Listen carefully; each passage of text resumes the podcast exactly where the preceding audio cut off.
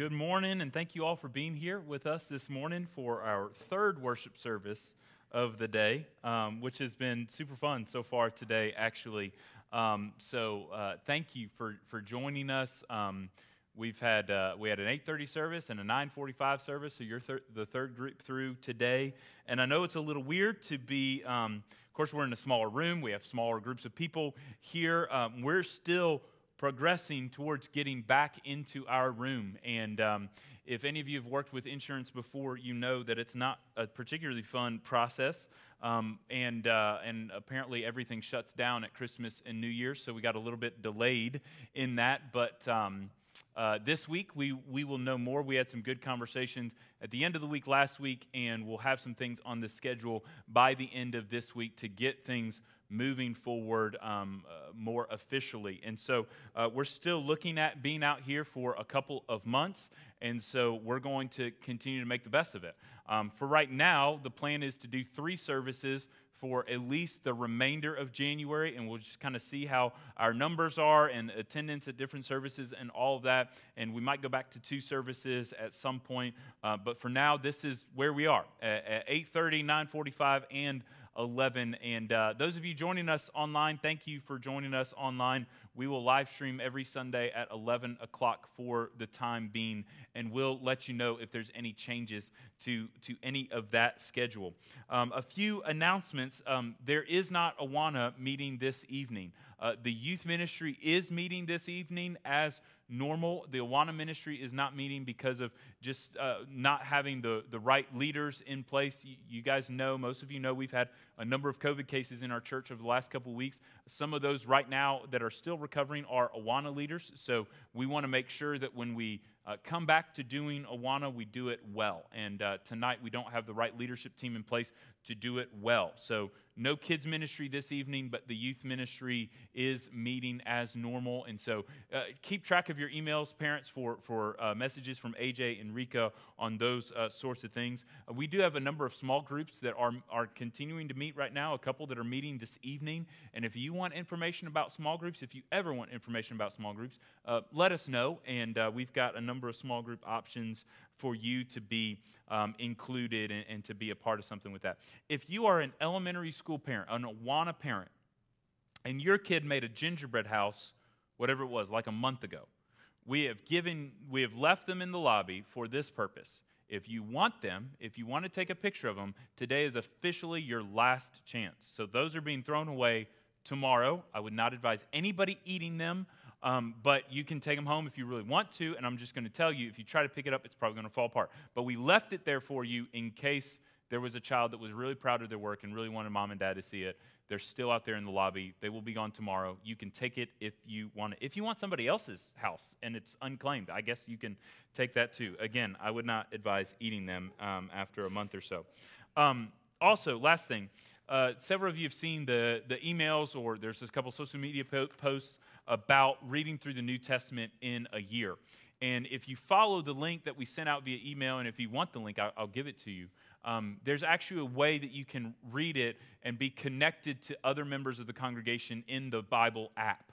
And there's about 50 people already signed up for the plan on the app and then you can comment each day on what you read in the reading for that particular day. So it's, it's an incredible tool, a very cool resource. If you want to be connected on the app, let me know. If you are an analog person and not a digital person, if you want, print, you want a printed uh, piece of paper, here's the plan on paper. And, and we're um, in 2022, we're trying to read through the entire New Testament. The average is about one chapter a day, and it's, it's printed out on here January through December, and those are in the lobby. There's also some uh, uh, sermon note sheets and, and, things like that in the lobby at the Welcome Center table uh, we have there.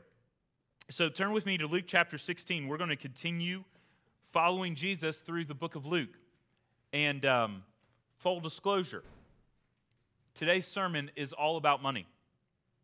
Um, and it's actually pr- probably technically not all about money. It's really mostly about Jesus, but about what Jesus says about money.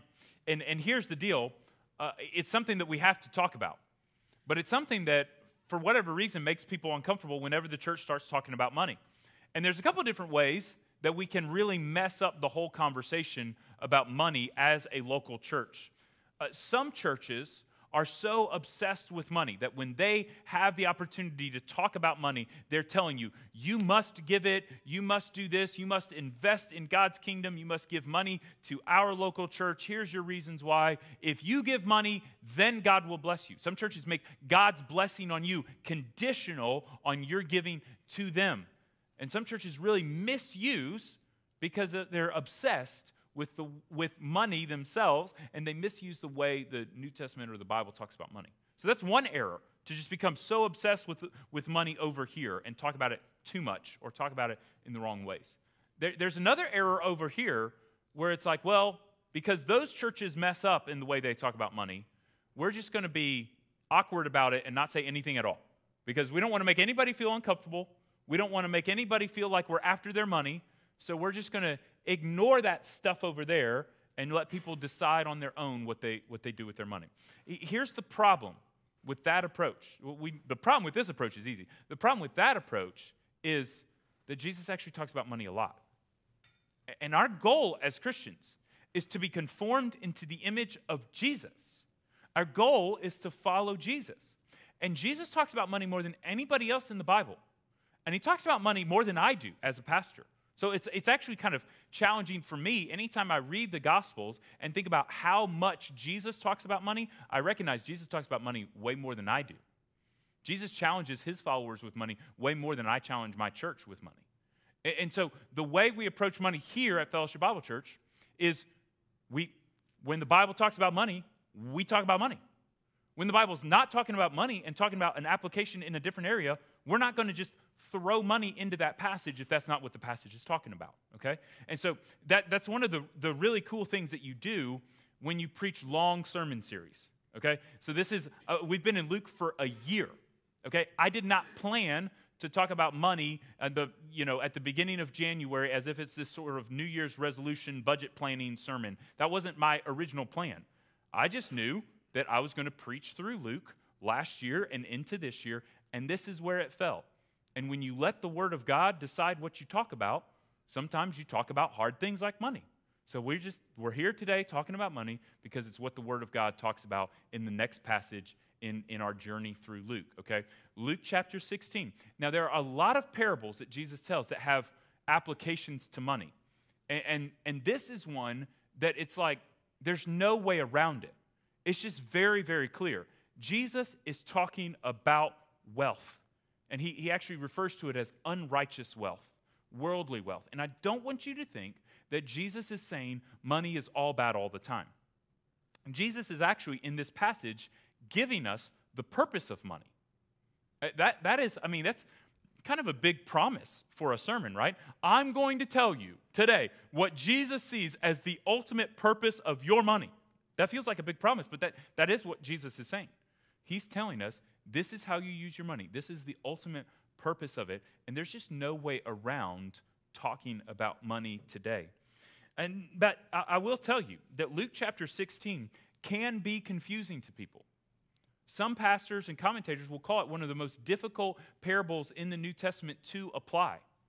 And, and some of it, it actually feels more difficult because of the context. If you watched the service last week, I know we were, we were video only last week, but I, I hope you go back and watch that service if you haven't already.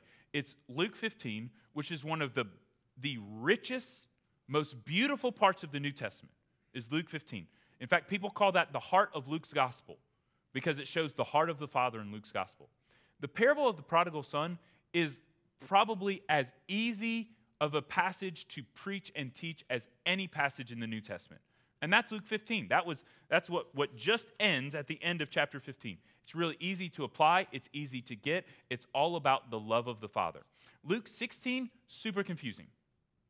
And it's made more confusing in the context of Luke 15 because you got used to parables being easy to apply. And now here's one that's a little bit confusing to apply. Uh, but as we unpack it today, we're going to unpack, unpack it in a very straightforward way. And we're going to, we're going to talk about a principle for learning and engaging in parables. Every parable makes a point, okay? Some parables make multiple points. The, the prodigal son, I believe, makes multiple points.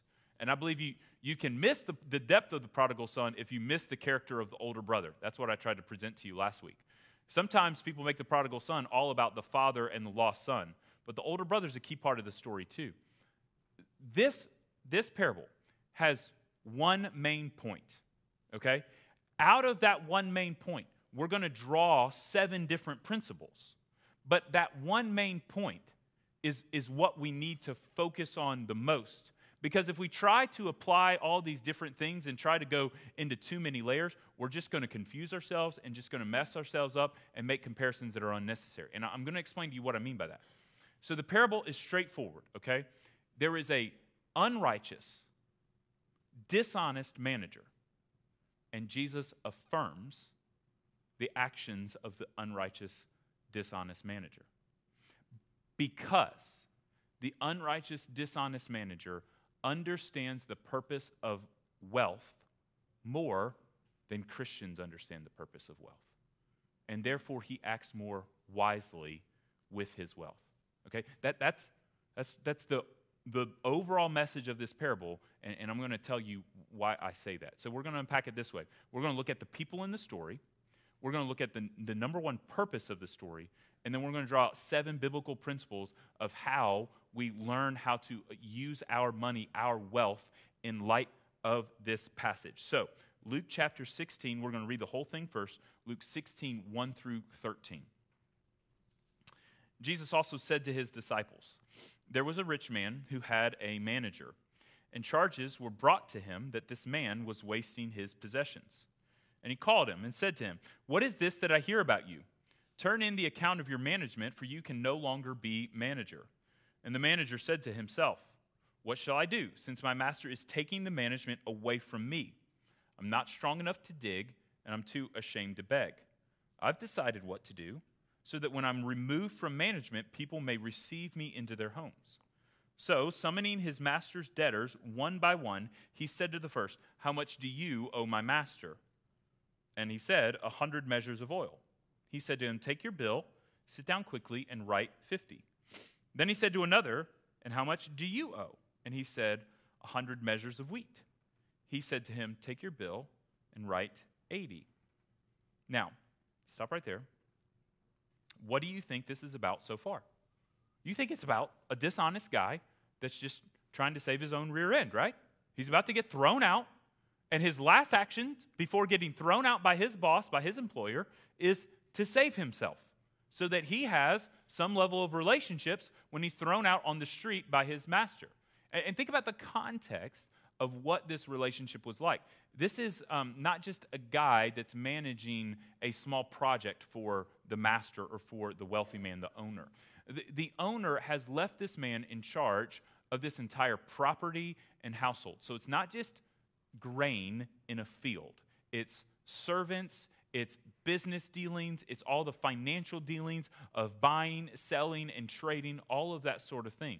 And so it's not just that this guy is in charge of making sure the right amount of grain is, is harvested. It's that this guy is in charge of making sure those bills get paid, making sure that those bills get paid on time, making sure the, the employees get paid, making sure everything is well taken care of. Okay? And and the, the owner has put all of this confidence in this one person, and then all of a sudden, because there's an accusation made, he just wipes it out. And he says, Okay, somebody told me that you're messing up, that you're not managing wisely, so I'm going to remove you from your position. So this guy, as his last action in being removed from his position, says, Okay, I've got a few days until he replaces me. So in my few days, before he gets somebody else in to manage, I'm going to go to the debtors and I'm going to ingratiate myself to them. I'm going to make better relationships with them. Because let me ask you something. If you, uh, I mean, you know, we, we, don't, we don't buy and trade with measures of oil. So let's take it out of measures of oil right now. And so let's say you owe somebody $100 and somebody comes to you and says, you know what, that bill for $100, just change it and write 50. You're going to like the guy that said, change your bill for $100 to 50. He's going to be your buddy now. That's what the manager was, was trusting in. He was saying, these guys are going to like me. And then when the, the master, who cares about him? Who cares if the master's mad that I messed up all of his bills because he's already going to throw me out? What's the worst he can do now? But these guys, for whom I've forgiven their de- a portion of their debts, they're going to really, really like me. Now, what do you expect to happen next? You expect this guy to be confronted in his dishonesty. Not what happens. Verse 8 The master, the guy that just lost money in this deal, the master commended the dishonest manager for his shrewdness. For the sons of this world are more shrewd in dealing with their own generation than the sons of light. And I tell you, make friends for yourselves by means of unrighteous wealth, so that when it fails, they may receive you into the eternal dwellings. One who is faithful in a very little is also faithful in much. One who is dishonest in a very little is also dishonest in much. If then you have not been faithful in the unrighteous wealth, who will entrust to you the true riches? And if you have not been faithful in that which is another's, who will give you that which is your own? No servant can serve two masters, for either he will hate the one and love the other, or he will be devoted to the one and despise the other. You cannot serve both God and money. Okay, so first we look at the people in the story. We have the owner. Usually, when Jesus is telling a story about an owner or a master, a property owner, that figure in most of Jesus' parables like this is God Himself. But we do not need to too quickly come to that conclusion with this parable. And let me tell you why. Because the master is a little bit harsh here, right? Because does he know fully what the manager is doing? No. He's just told, look at verse 1.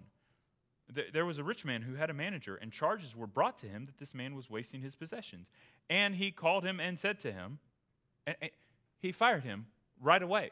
And he asked him to turn in the paperwork, but he didn't ask him to turn in the paperwork so that he could negotiate to keep his job. He took an accusation from a third party, he went with it, and fired the guy on the spot. So it's not like this is a very generous, kind master. We also, the other thing we learn about the master's character is he actually is kind of impressed by the dishonesty of the manager in the end. So here's what I want you to think. Don't too quickly say, well, the master is God and I'm the dishonest servant and all of that sort of thing. That, that's not the primary application here. And that's why I say this, this parable can be really confusing to apply if you try to over apply it.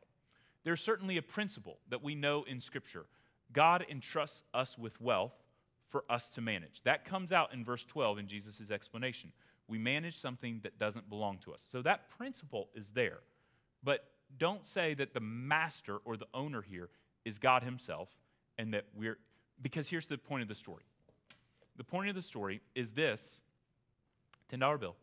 This is unrighteous wealth in this story, okay? All money Jesus is referring to as worldly wealth or unrighteous wealth. He's not saying all money is bad all the time. He's saying this is temporal. This is not eternal. This is not pure. This is not sanctified. It is used for good purposes and bad purposes. It is worldly. It is of this world. So he has unrighteous wealth, and everybody, everybody in the story is shady. Think about the, think about the parable, okay? You have this master who fires his manager on the spot for hearsay from a third party. You have a manager that goes and negotiates with debtors to change the bill of the master, and the master actually is impressed at the end. These are three groups of shady characters that are all in on this together, and the, the debtors are certainly not righteous, right? The debtors aren't, aren't aren't saying, oh, well, no, I really do owe 100 measures of oil. I'm not going to change my bill. No, no, no. They, they're shady too. The whole point of the story is shady characters manage money better than children of the light. That's, what Je- that's the story Jesus is telling you. Because at least they understand what they're in it for, they understand what their goals are. They understand that they are fully motivated by greed and they're not caring about the good of other people around them. And when you don't care about the good of other people around you and you're only motivated by greed, your financial planning priorities are very, very clear. You just want yours and you're not concerned about anybody else. So, all three parties here the, the owner, the landowner, the manager, and the debtors They're all shady.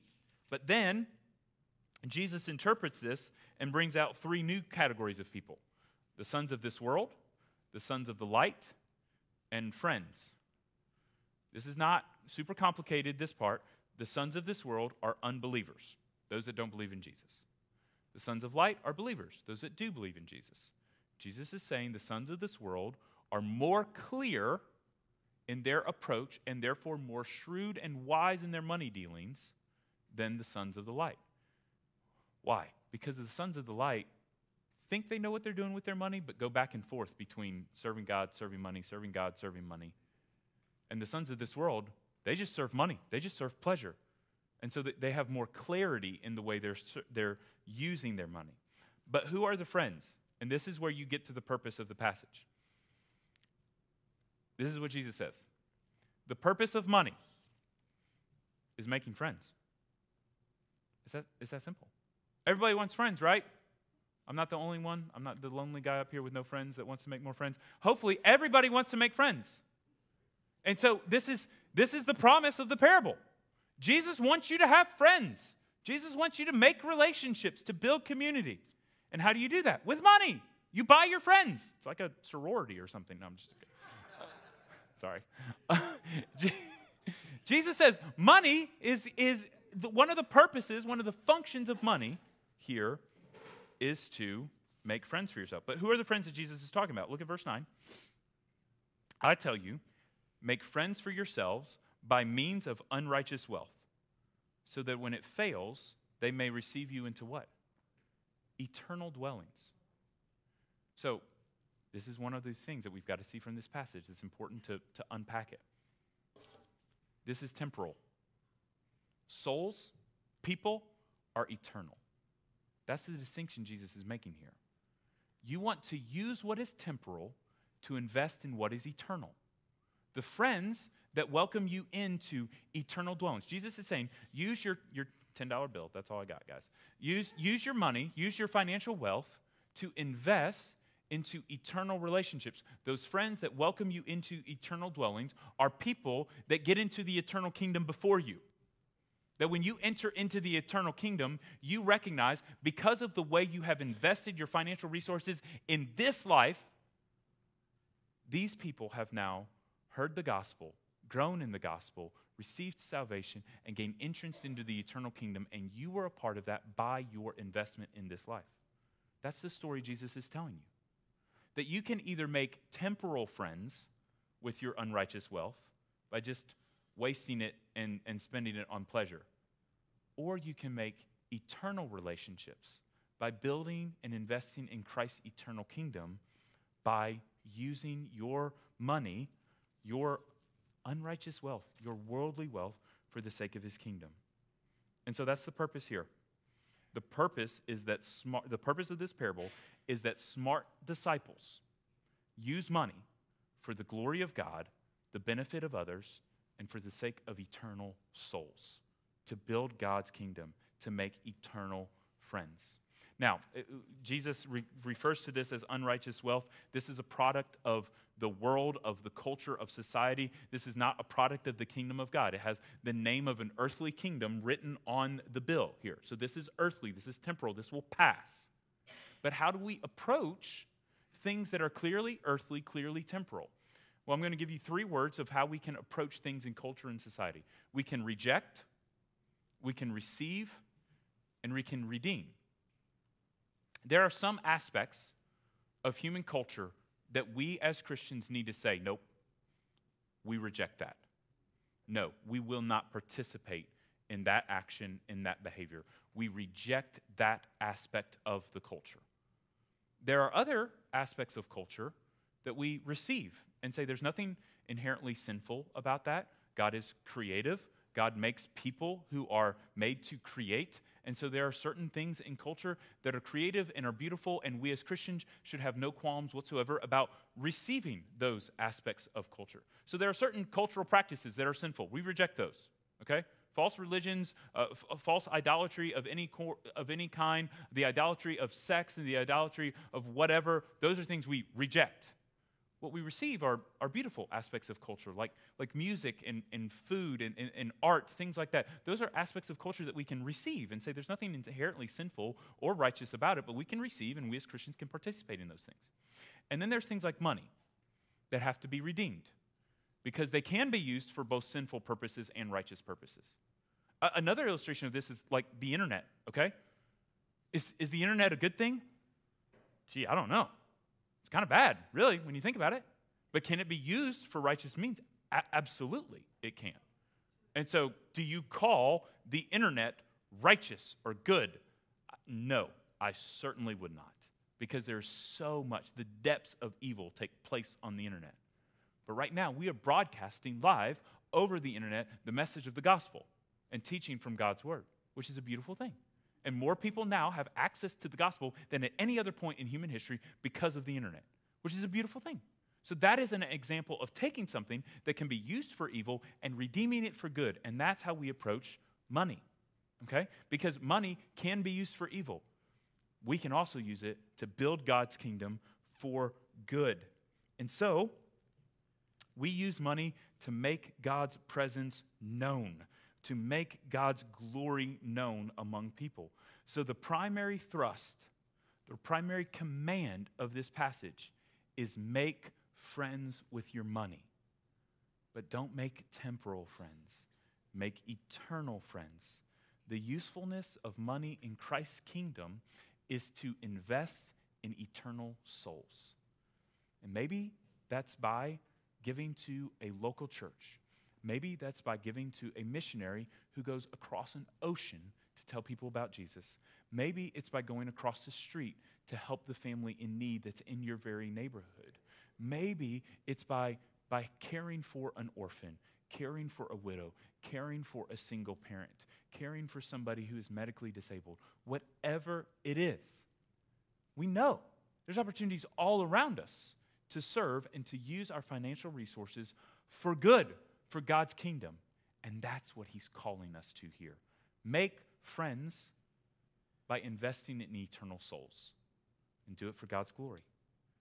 So, seven principles. We're, we're going to land the plane through, through seven principles here. And this is like, this feels like a clickbait title, like seven principles of biblical financial management. And you share it on social media and all that. But this is, there were just seven there, guys. So I'm sorry, there's nothing I can do about this. Seven principle for biblical financial money, uh, money management. Um, number one, go to verse 9. I'm going to ask you to circle, underline, highlight, whatever, three words in verse 9, and I'm going to ask you to treat it like a promise, okay? And maybe you have one of those like books of Bible promises, which are really cool and really good and, and helpful. This one, I guarantee you, is not in there. But it is a promise, and the way Jesus says it is something we need to live by. It is the foundation for all of this that we're going to say. Look at verse 9, okay? I tell you, Make friends for yourselves by means of unrighteous wealth, so that, three words, when it fails. That's your promise. Money will fail you. Unrighteous wealth, worldly wealth will fail you. And whether it's in the form of, of paper money and a stock market crash, losing your job, or whatever, or whether you don't really care, most of us would say we don't really care about dollars and cents. We care about what those dollars and cents gets us, right? And so, whether it's, it's wealth in terms of dollars and cents or wealth in terms of your, your home or your car or whatever precious possession the money has enabled you to purchase for yourself, for your own comfort, for your own pleasure, whatever, the promise is that financial wealth will fail you. It'll never be enough, it will never fulfill you, it will fail you. That's what God, that's what Jesus is telling us here. When it fails is a promise that it will fail. He doesn't say if it fails if money ever fails you, have friends. No, he says money will fail you. So therefore, use your wealth to invest in eternal relationships. So, number one, money will fail. Number two comes from verse 12.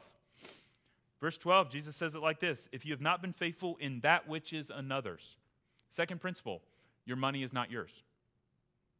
Your money does not actually belong to you. I know you feel like you worked hard for it, I know you feel like you earned it. But that's not what happened. God is the giver of all wealth, of all money.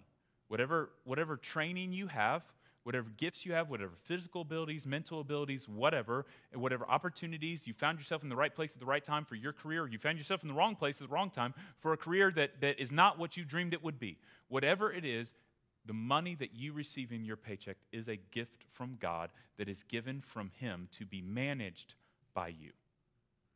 And so, so don't hold on to it tightly as if it belongs to you. You belong to Him, and what belongs to you belongs to Him anyway. And this has been given by Him, so recognize it belongs to Him. So, so number one, money will fail you. Number two, it doesn't belong to you anyway.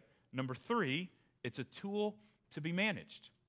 Uh, Luke 11, Jesus uh, comes down on the Pharisees, okay? So the Pharisees in Luke 11 are tithing. What tithe means is to give 10%.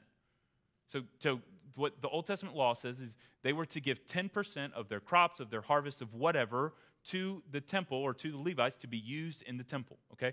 That practice continues into the New Testament where Christians are to give 10% to the local church, to the church of which you are a part of as a member. That's a good and biblical practice. It's base level obedience. Okay? Uh, and, and I think it, it sounds self serving it sounds self serving when the pastor of a church tells you you should give 10% to us so that we can take care of it for God's kingdom. It sounds self serving when somebody like me says that. But I'm not saying that because I want your money. I'm saying that because I want your good. And, and as pastor, I have to, to deal with the fact that Jesus talks about money with his followers a lot more than I talk about money with my church. And, so, therefore, I need to not be ashamed of Jesus' claims, of Jesus' commands. When Jesus talks to the Pharisees about tithing, he says the problem is not that they tithe, he says they should tithe. The problem is that they go to the, the lengths of tithing herbs. They tithe mint and dill that grows from their garden. And all the while, they ignore the poor that are in need. Jesus says, do both tithe, give your 10% back to my kingdom. But go beyond that 10% to show generosity to those in need. See, see, in the New Testament, God says, 1 Corinthians, God loves a cheerful giver, that we should not give under compulsion, but willingly. And, and I want to tell you that, that I think when, when God is saying that, He's talking about giving beyond the 10%. That, that, that, the, the tithing is just base level Christian discipleship. This is what practical obedience looks like. Entry level Christian obedience is recognizing it all belongs to God, so I'm going to give him back his 10% first, and then the 90, the other 90%, which also belongs to him, I'm going to use that wisely. I'm going to still manage that wisely, steward that for the sake of his kingdom. And I'm going to show generosity beyond that. And so, Luke 11, Jesus says, Woe to you, Pharisees! you miss the point of tithing. So let's not miss the point of tithing here and be a Pharisee. Let's recognize that we as Christians live in a time in which Jesus has fulfilled the law, but it doesn't nullify the definitions of righteousness in the law, okay?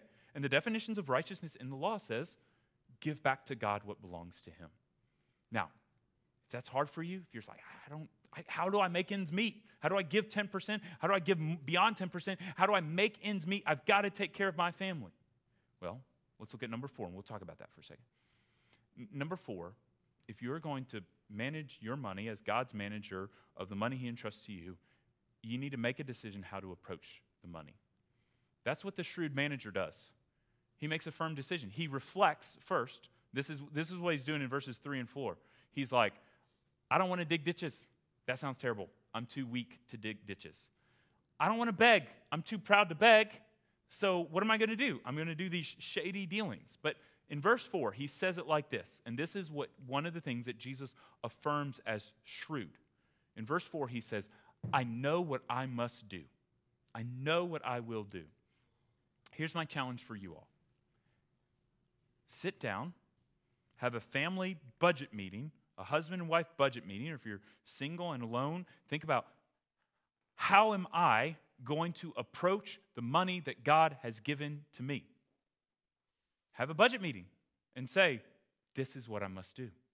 This is how I live as Christ's disciple with an approach to my money. have a plan and enact the plan. Okay? Now, and, and here's, the, here's the beautiful thing about Christian community the beautiful thing about the church is that we have people that can help with that. We have people that would love to sit down with you and say, You can't make ends meet now. Let's look, let's strategize about how we can set up a budget, how we can do some counseling, how we can get you to a healthier place financially. Not so that you'll give money to the church, but so that you'll walk in Christian obedience, so, so that you'll walk in a way that thrives in, in health, in financial health, and in spiritual health. And, and also, when we ask you to give to the church, we, we don't just use it all to turn lights on and, and send videos out and pay salaries. We have this whole other section of our, of our finances that's called our Samaritan Fund. And if, and if anybody in this room or, watching is in financial need right now, that's why that exists. Because everybody, everybody faces struggles and difficulties financially. And there's, there's peaks and valleys. And if you're in a peak, give generously.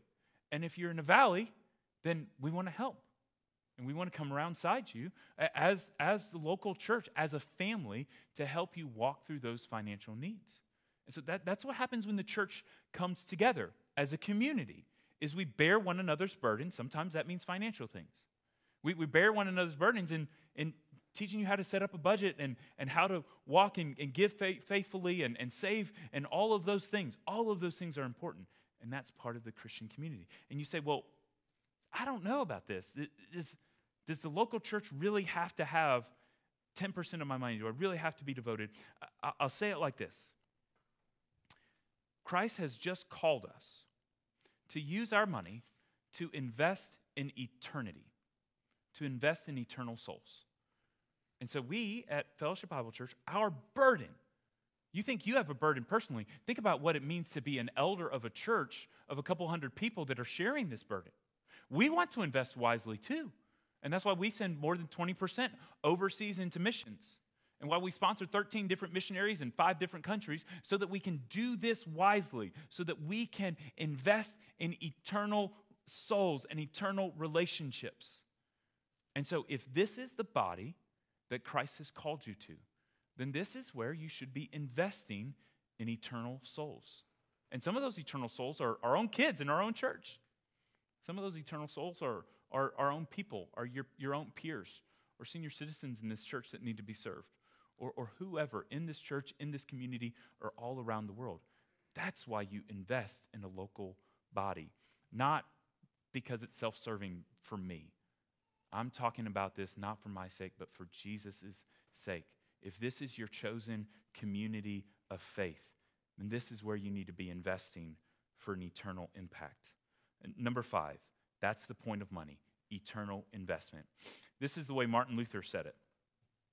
He said, We must use all these things upon earth in no other way than as a guest who travels the land and comes to a hotel where he must lodge overnight. He only takes food and lodging from the host, and he doesn't say that the property of the host belongs to him. That, that's, that's a simple illustration. If you stay at a hotel, a bed and breakfast, you get food, you get a warm bed, you sleep, and then you go on your journey. And what Martin Luther is telling you is your own home that you bought, that you're still paying for with your mortgage, your own car that you bought, treat that as a hotel that belongs to somebody else. It belongs to God. You're on a journey. This is, he says, this is not your continuing city. This is not your, your forever city. You're going on to heaven where your eternal home is. So treat everything as if it belongs to somebody else who is letting you stay here for a time. Manage it wisely. He says, use only what you need, and the rest, whatever's left over beyond what you need, give it to others to serve others. That's how we approach our finances. Number six, faithfulness with worldly wealth means God will trust you with spiritual riches. And these spiritual riches, I believe, in the context of this passage, are eternal relationships. If you want to grow your influence over other people, if you want to grow to have deeper relationships, then use the little things well. And then God will give you relationships to manage. Use your physical wealth, your, your worldly wealth well, and God will give you uh, deep spiritual, eternal relationships to manage as well. And number seven, it's impossible to serve both God and money. When Joshua brought the Israelites out of the Exodus and into the promised land, they, they looked over the promised land, which was full of, of other peoples and other gods. And some of them had been forced out, but not all of them. And they all knew there would be challenges ahead to worship other gods. And, and Joshua said, Choose you this day whom you will serve, but as for me and my house, we will serve the Lord. Guys, one of the, the great idols of our society, of our culture, is this, is our money. And so, that, that's what God is calling us to. Choose you this day who you will serve. Will you serve Him for His glory, or will you serve money? I have an application point for you that I'm going to ask you all to do. Not right now, but this week. I'm going to ask you to take out a dollar bill. It can be one, ten, a hundred. Again, I'm not asking you to do this right now because if a pastor asks you to pull out money, he might be shady. So I'm going to ask you to, to give to the church responsibly, but, but not right now. So take out a dollar bill this week. It can be any size. And I want you to look at it, see how old it is. This one's from 2013. This one has lots of wrinkles. And I want you to think about what this could have been used for. Over the last eight, nine years, this, this has been used for lots of things. Some of them beautiful, pure, and, and amazing. This, this could have bought a kid an ice cream cone, which is super cool. This could have, could have bought a little boy a bike. It could have bought a little girl a doll. It, it could have fed a widow. May, maybe this was used to, to help a, a, a, single, a single mother and her family. Maybe this was used to, to buy a hamburger for a homeless person. There's so many beautiful things that could have happened with this dollar bill. And I want you to do this exercise, and I want you to use your imagination and think about that dollar bill in your hand, what that could have been used for. And then I want you, your mind to keep wandering on to say, what unrighteous things could have happened with this? And literally, pick it up and ask yourself, look at it, and think, could this have been used to invest in an addiction that destroyed somebody's life? Could this have been used to invest in physical pleasure that ruined a, a, young woman's life or a young boy's life? Could this have been used to take advantage of somebody? Could this have been used to rob from somebody? Could this have been used to destroy a life and not give life? And, and the truth of it is, either one is possible. Ice cream cone, illicit substance that fuels an addiction. Either one could have happened with this $10 bill. And whenever I spend it, wherever I spend it next, either one could still happen with this $10 bill. And you know, thinking about that actually makes it feel a little bit dirty in my hands. It, it, it makes it feel like oh, I don't actually want to be a part of that. And you know, that's the right attitude. And that's why I want each of you to go through that discipline and think about it and feel that dollar in your hand and recognize what that can be used for in such heinous, vile unrighteousness. And then I want you to say, I'm not going to serve that. That's not my God. That's not my idol. But by God's grace, I can use that for Him, for His glory. And the ripple effect will last for all eternity when people are reached for the sake of the gospel. We're going to stand and sing again, and we're going to sing away our fears because so much of the way we manage finances biblically and faithfully is coming up against our fears. Our fears of not having enough, of not having enough to pay for our own expensive, to provide for our own family. And so, as we sing away the fear this morning, I want you to sing in obedience and recognize that He who owns the cattle on a thousand hills, He who owns literally all wealth, He is watching over us and He is providing for our needs. So let's stand, let's sing away the fear.